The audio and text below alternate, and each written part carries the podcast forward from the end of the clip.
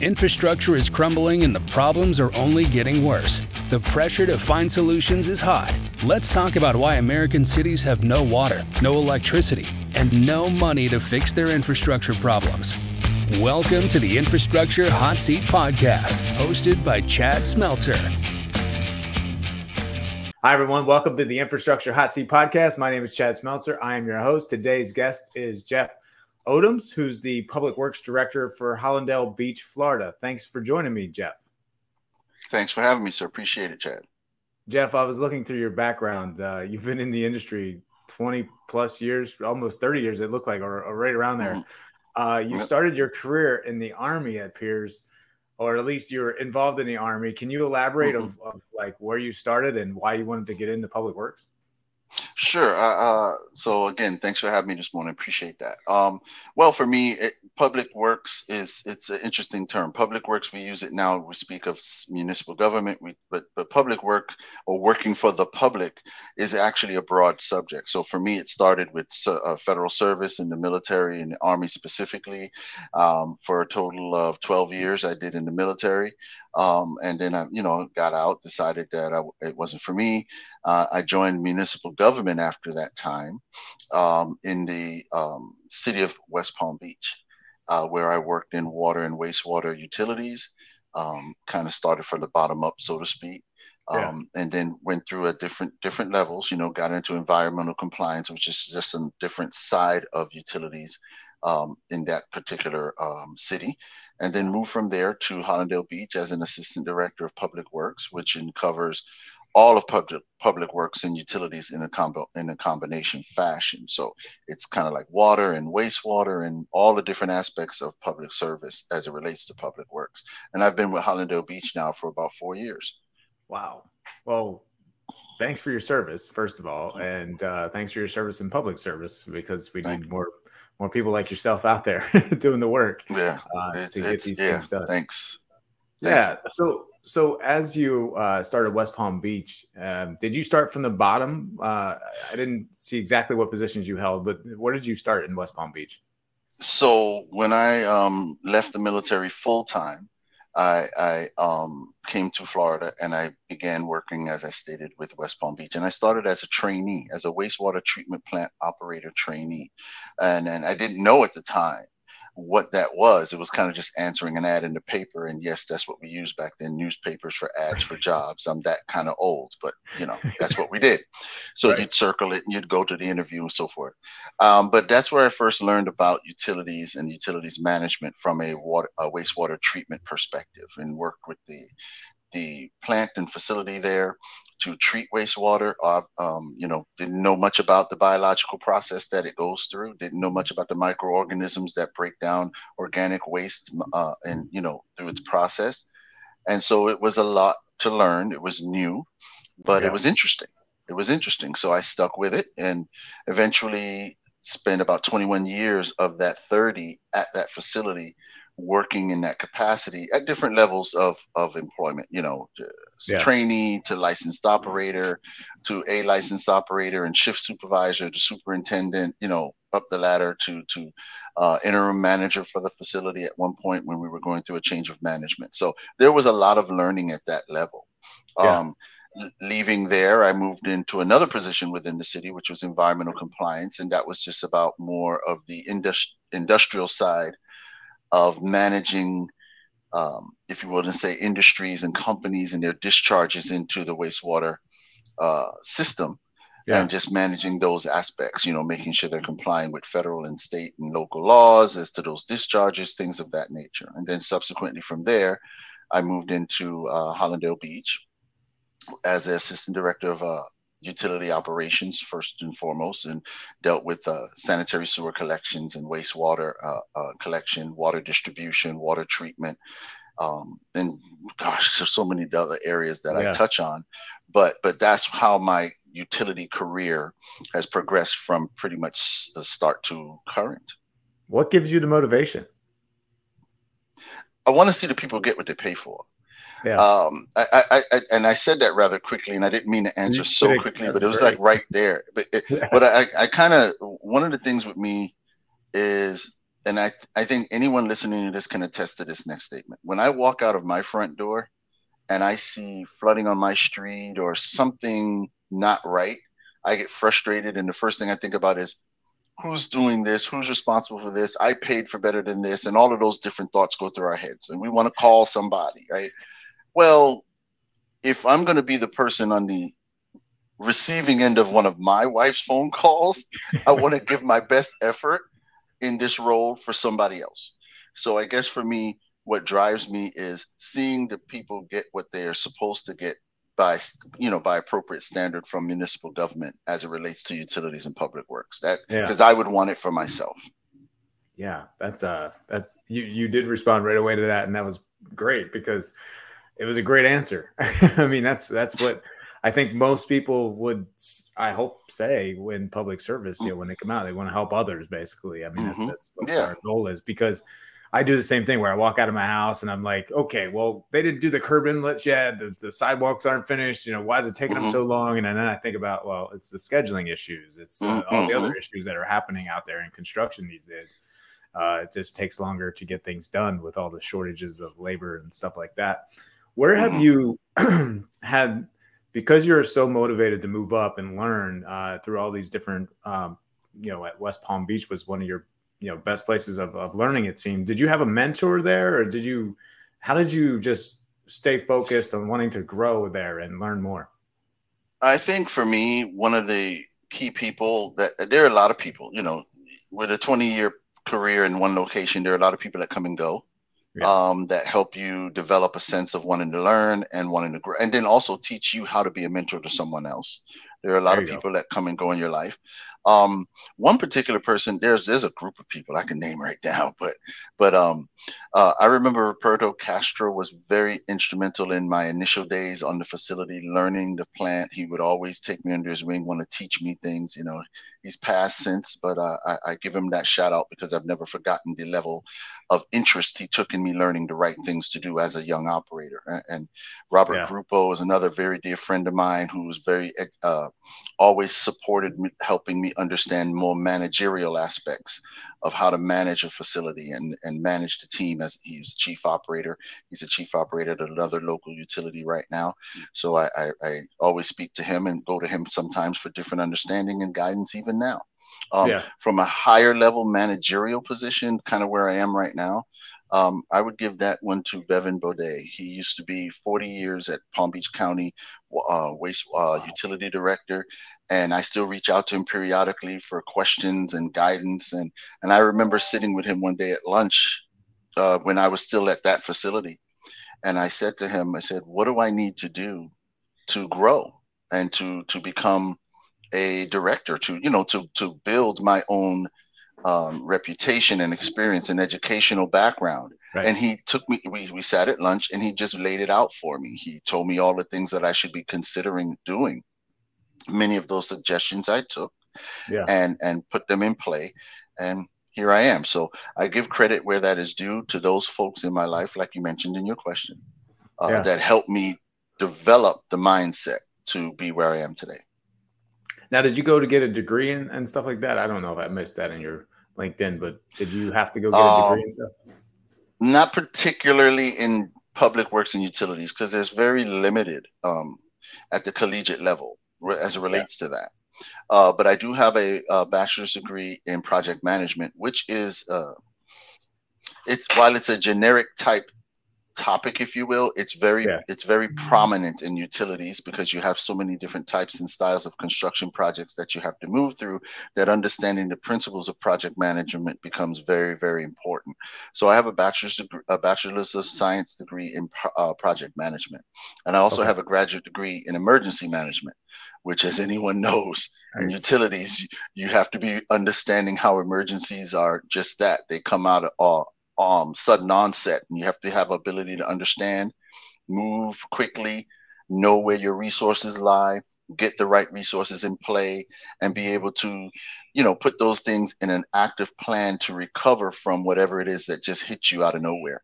So those right. two degrees have really prepped me, I think, for the position that I hold right now.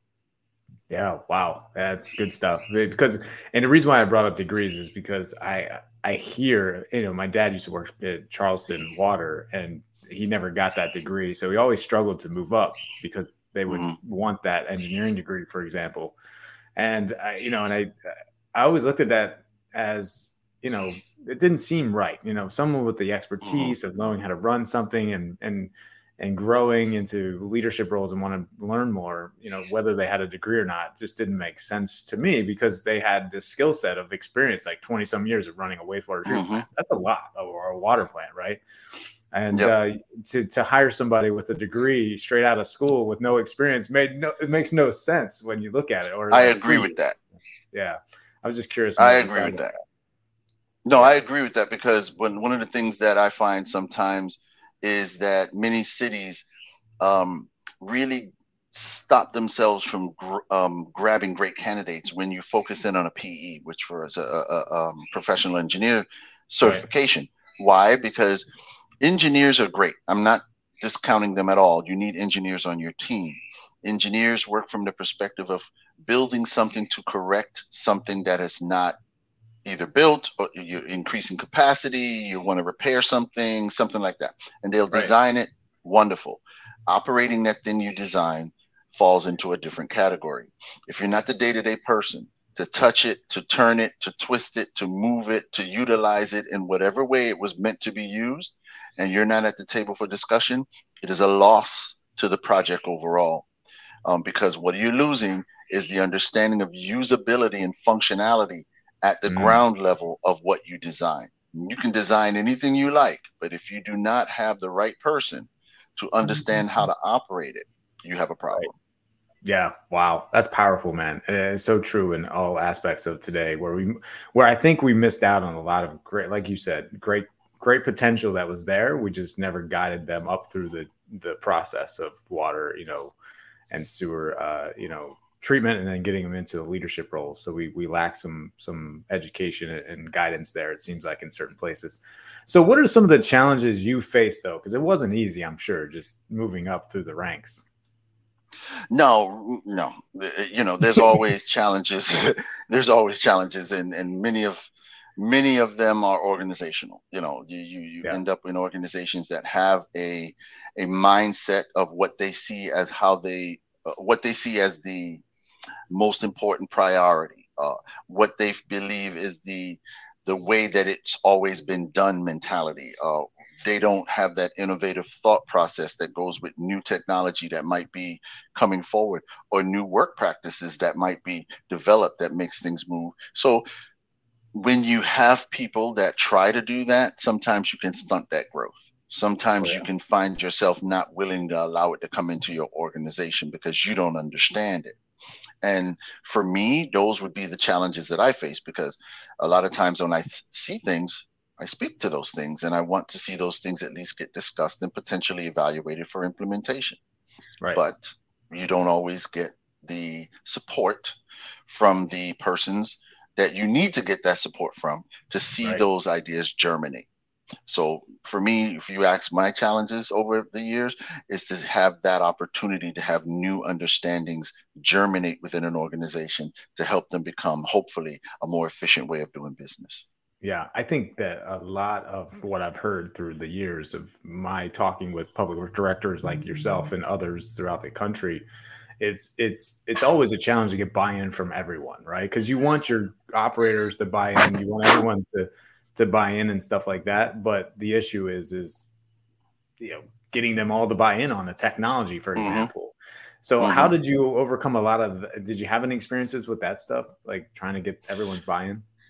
Yeah, it, it, you know, uh, there there there's a there's a process that often is it's a certification. I, I have a uh, six. I did a lot of Six Sigma training and efficiency data collection type certifications, um, yeah. and looking at a lot, taking the time to assess processes and assess opportunities, and to to review uh, effectiveness of internal processes within the scope of the organization with which I work. I've done it in West Palm. I've done it in Hallandale. Yeah. Um, and sometimes you look at things and you you find out that by stratifying the data after you've collected collected it, you realize that maybe changing a certain process may save certain dollars within the scope of your organizational, you know, your man your, your management of your organization. Yeah. Cost of poor cost of poor quality is what what it's usually called. And this is what that's demonstrated as. So if we make this change, we may save X amount of dollars over the next annual period. Something of that nature may be a part of the output reporting. Right. Well, you don't always get that Right. buy-in to make those changes because it may affect someone's position. It may affect someone's um, maybe not so much their position, but this the amount and scope of work that they're responsible for may change. Right. And so sometimes management doesn't want to do that because it may expose certain poor decisions that were made previous that they Mm. don't want exposed. So you oftentimes, uh, well, you spoke specifically to myself. I oftentimes, I should say, find that that diagnosis or assessment is not received. It's not something that you know goes beyond. Here's the report, and it kind of just sits at that level. And that's Ah. happened a couple of times in my career. Um, so where those things are there that offer an opportunity to be hopefully better, they're not always taken for the reasons, you know, wh- whatever those reasons are, political reasons, uh, you know, preferential reasons, all of those things imply uh, weigh in on it. First thing that popped in my head was ego. I've noticed There's a lot of that. a lot of ego. Yeah, It- and because as you said, it, not in exact words, but you know, when an idea gets put in implemented, right? The last thing any decision maker wants is that to be looked upon as a bad decision. You know, Mhm. so the ego is getting away. Then it's like, okay, well, we're just going to keep using the same crappy system, even though I made the decision to purchase it. For example, you know, that's the kind of Mhm, mhm. things that can really stifle uh, uh, an organization, right? I mean, that's the kind of stuff that just really hampers our progress and infrastructure. I think it, it's a lot of It, that. it does. Yeah, It does. interesting you 100%, that up like that. 100%. Yeah, yeah. So where where do you think we can move from that? Uh, is that a you think we are changing the way we're doing things now? You're you're obviously an open minded public works director. You you like to look at new things, technologies, and new ideas. But how can we get others to do that? Well, one of the biggest things we have to look at is it goes back to one of the first questions you asked me. Why am I doing this? Yeah. If I'm doing this for self promotion, if I'm doing this, if I'm doing this podcast because I want to be out there, somebody calls me up and offer me a great opportunity, then maybe I'm doing it for the wrong reason. Because Yeah. if my end goal is to put the best opportunity in front of the people for them to achieve the goal of having their projects completed for the betterment of their life, you know, their life experience, if that is my true goal, then I should be open to every opportunity to learn something new, save a dollar, and increase productivity and make something more effective and more efficient. That should Right. be my goal every day. If it's not, then I need to check, quote, my ego to find out exactly why I'm doing this. So Yeah. when you say to me, where do we go from here? We need more of this thought process in our industry. We need Yeah. to be thinking more about what's good for the people at the end product as opposed to what's good for us in our prof- professional growth. We, we, Right. we just need more of that. Uh, if we learn to look at it, like I said, from the perspective of what am I getting for my tax dollar when I walk out of my front door?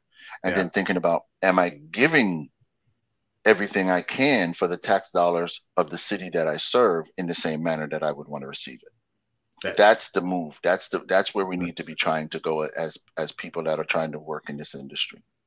Yeah, hundred percent. You're exactly right, man. That's a that's the mentality we need, and uh, more of that. Um, so, as as we, you and I have talked about procurement recently in the past couple, I guess, weeks at this point. Um, Yes. one of the biggest challenges now is like supply chain issues, labor issues, Mhm. um, you know, getting projects done on time, you know, contractors uh, being able to, it sounds like, you know, kind of control the whole process because there's limited supply of contractors, so they can dictate what they Mhm. want and how they want it. Where and I'm facing that could- challenge right now. Actually, Are you okay? Go ahead. I am. I am. I was curious on what your, Yeah. your thought is on that. Well, well, I, I will tell you. I just had a meeting. I, I can't say the contractor's name. I wouldn't Right. do that to them. But I had a recent meeting where you know I just got their their their their situation straight with us. They're contracted and stuff like that, and then they give us their uh, you know their schedule, their baseline schedule, and it was so far out from actually starting the project that Hmm. we had a meeting, and I, and I was like frustrated. I'm like, you know, it shouldn't take that long, but again. Supply chain issues, wanting to have things ordered ahead of time before they begin the construction, is is important to them as a contractor so they're not tying up their resources um, in an unnecessary fashion by starting a project and then having to leave and then come back you know those kinds of things. They want to come in from start to finish on the project but they yeah. can't because the uh, supply chain slowdowns cause them to have to wait to, to, to be able to do that. So what that means for me as an end user is my start date on the project gets pushed back dramatically because you're trying to make sure you as a contractor trying to make sure everything is here before you start so i'm right. getting times of one year to start after i've given you a purchase order that's a long time to have a purchase order open and, and with no work actually functioning on it so mm-hmm. that is part of a real world example um, since we spoke about it the last time, I've talked to other directors at some of our neighboring cities, and it's something that we're seeing across the board. So if we have all these contractors, uh, how you know because the budget's got to be spent, we got to get the money out, we got to get the projects done. That's why the capital money's there. But if this mm-hmm. uh, continues to overlap budgets, how are we going to keep the money in to do these projects? Because eventually, it's it's like how do we keep moving these projects along, but along, but get the budget money uh, going with it. I, I, don't know if I'm describing that correctly, but no, just, no, you you you are yeah. you are. What you would do, like in our oh, case, Complex. what I would end up doing is I have to roll the budget. I have to roll the purchase order into the next fiscal year. So it just Got keeps it. rolling until the job is completed. So you know, when we get to the end of this fiscal year, which would be like September 30th, right around that time frame, obviously with this particular project is not going to be done. So I'll have to roll that purchase order over to the next year, and it continues. But the real heartburn is that's that's the somewhat easy part. The okay. real heartburn is when I have to meet with the commissioners and they're asking me for a construction plan, and I outline timeframes that I believe are fair and justifiable. And then those time frames now get pushed back because of supply chain. It comes back to where we start where i mentioned a little while ago. What are the city residents getting? And then they start looking but you said such and such a time and now it's not that time. Yeah. those are the hard conversations to have oh yeah because uh, everybody wants things now, right? Uh, everybody wants it. Now. We're a now generation. We're, we're, we grew up with now, you know. So we don't we yeah. don't understand slow down. We don't understand, yeah. you know, yeah. that. So that's the problem. That's the how how do you handle those uh, conversations with commissioners and council people? I I'm just I would love I could only imagine what it's like, but I, you know I'm just in a a certain way how can you could you describe it is it just it's a it's a very delicate conversation but but be. not delicate because of um you know them not understanding that I, I wouldn't say that i think what it is is you you you want to try to give people you really want to try to give people what they're asking for for me yeah. anyway you really want to get that thing built so it's completed. You have that feeling of accomplishment. You have that feeling that you did the job right and that the public got it. Yeah. So you push, you know, and and I'm I push. We're doing right now about seven. I have about seventy-one million dollars worth of actual infrastructure projects trying to get completed within the next two and a half years. Wow. But I'm aggr- I, I'm what I consider somewhat aggressive. Our city really needs it. We need to get it done. So you get out and you say, listen, we're going to start by such and such a time based on what I see, we can start by such and such a time. Okay, so right. you asked me the question, how do you go back now and have the conversation? Yeah. Well, ma'am, sir, um, you know, things didn't go as much as or as well as I thought they were going to go. Um, supply chain issues are now impacting our ability to move forward at the pace that I thought we would originally. Um, but please bear in mind and understand that it's still at the forefront of our thought process to get these projects done and accomplished on the behalf on behalf of the city. We yeah. want to see this happen it's not for a lack of, of, of desire and it's not for a lack of focus and prioritization. It's really impacted by what we're facing countrywide right now. And just rest assured that as soon as we have the ability to get the project started and completed just know that that's our everyday desire and motivation. Yeah that's uh that is a very good way of articulating the, the way to talk to uh, the right people man that's for sure. I i what are some of the things that a contractor could do better? Uh, there are two points that happen with contractors. Either they don't have enough staff or the supply chain issues that you mentioned a, a few moments ago, like they can't get the items that they need. Um, for me, the way they can help is if obviously if they can get more people, more more more you know more team members and stuff like that. If they could do that, that'd be great because then you have more people available to get out to more jobs and get the jobs started sooner. If but the supply chain is the thing. There's no movement on that. It, it, you're still subject to whatever that's going to look like in regards to being able to get your project started in a timely manner. Right. Thing, uh, a way of like understanding more about you know this the struggles with you trying to get projects completed and appease you know trying to appease the council and, and, make sure everyone's happy on that side but also trying to work with the contractors and appease them sort of too so that they can get to your project uh, sooner rather than later.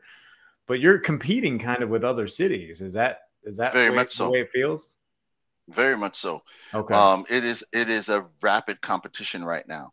You know Mm. the good thing the good thing that happened with this administration at the federal level is that they they've put so much money into infrastructure and money and funding opportunities are so much out there that um, cities are all taking advantage and, and projects that may have been on the shelf for years are now getting pushed back out because they have a lot of federal aid to support them getting constructed what that means is construction teams are now pressed into service a lot more than they would have been, say, two, three years ago. That's one Yeah. aspect. That means the the uh, the opening of opportunities for people to have work in construction is much higher than it was. That's the plus. The downside is there are less less people in the labor market, and less people trying to be on those construction teams. So Yeah. you have a di- you have a, a dichotomy of operation. You know, you, we're giving more work out, we have more money available, we have more work to be done, but we have less people to do it. Yeah. And that's one thing. So that creates a competitive aspect to all of the cities that are trying to get this work done. Why? Because we're all fighting for the same pool of contractors. right Um, and, and this is just the contractor part of the conversation. Supply chain we already discussed. So you you compound it with the supply chain slowdown, plus what we just what I just mentioned, and you really make it a competitive opportunity. You really everything is on the table now. How Yeah. fast can you get a PO out the door? Because they need the PO to order the parts. You can't order the parts without a PO. So if your PO process is a long process, you're already behind the eight ball if City X is able to get their PO out the door in half the time that you are.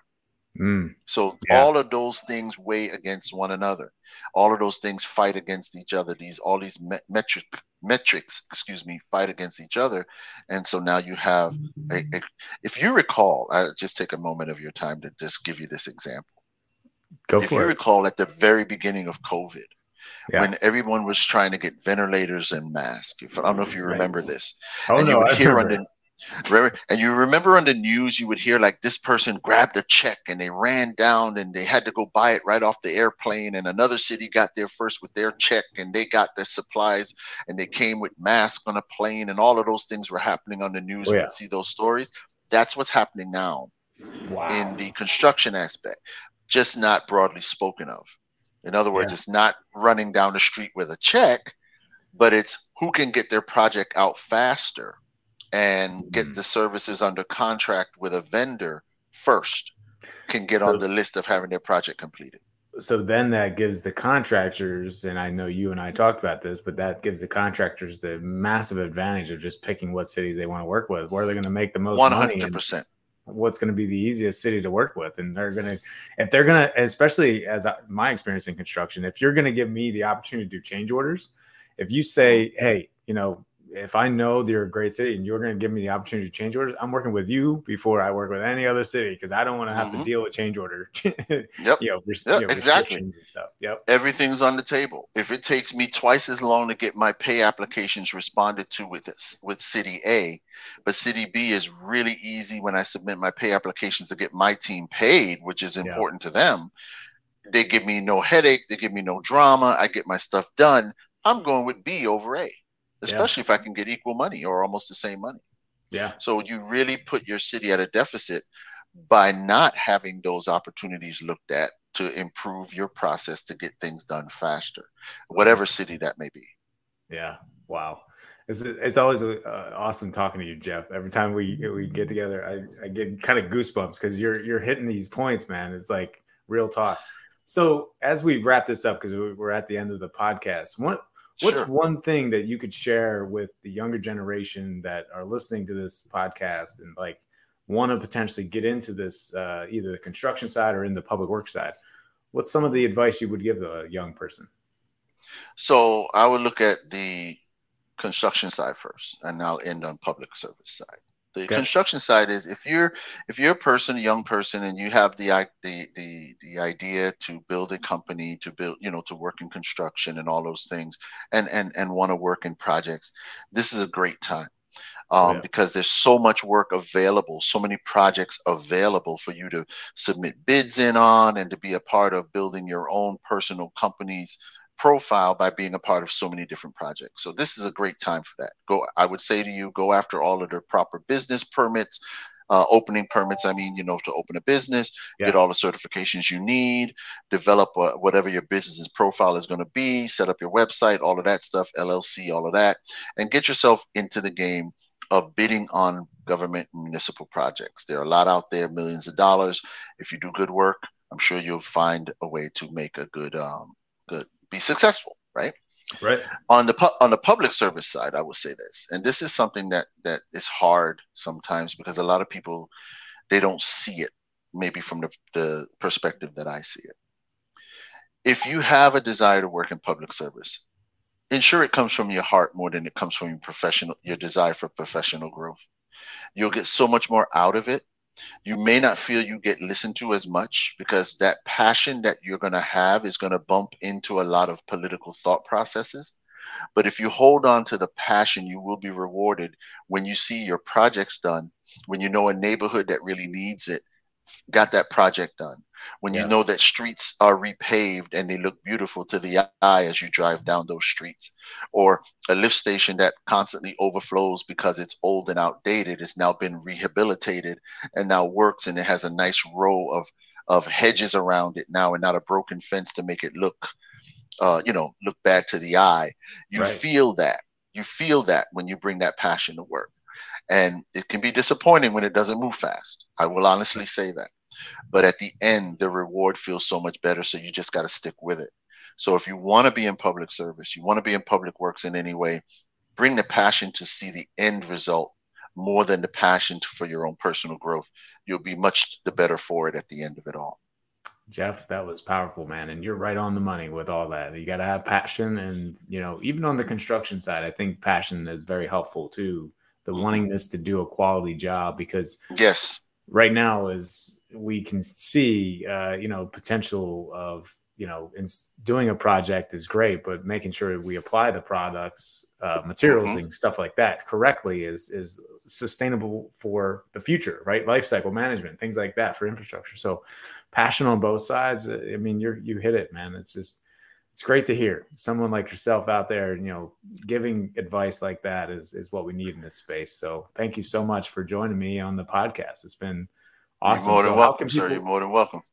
How can people get a hold of you well they can find me uh, very easily readily easily. I'm on uh, i'm on linkedin. You can find me there. You know i'm um, at city hallandale beach. You can find me there.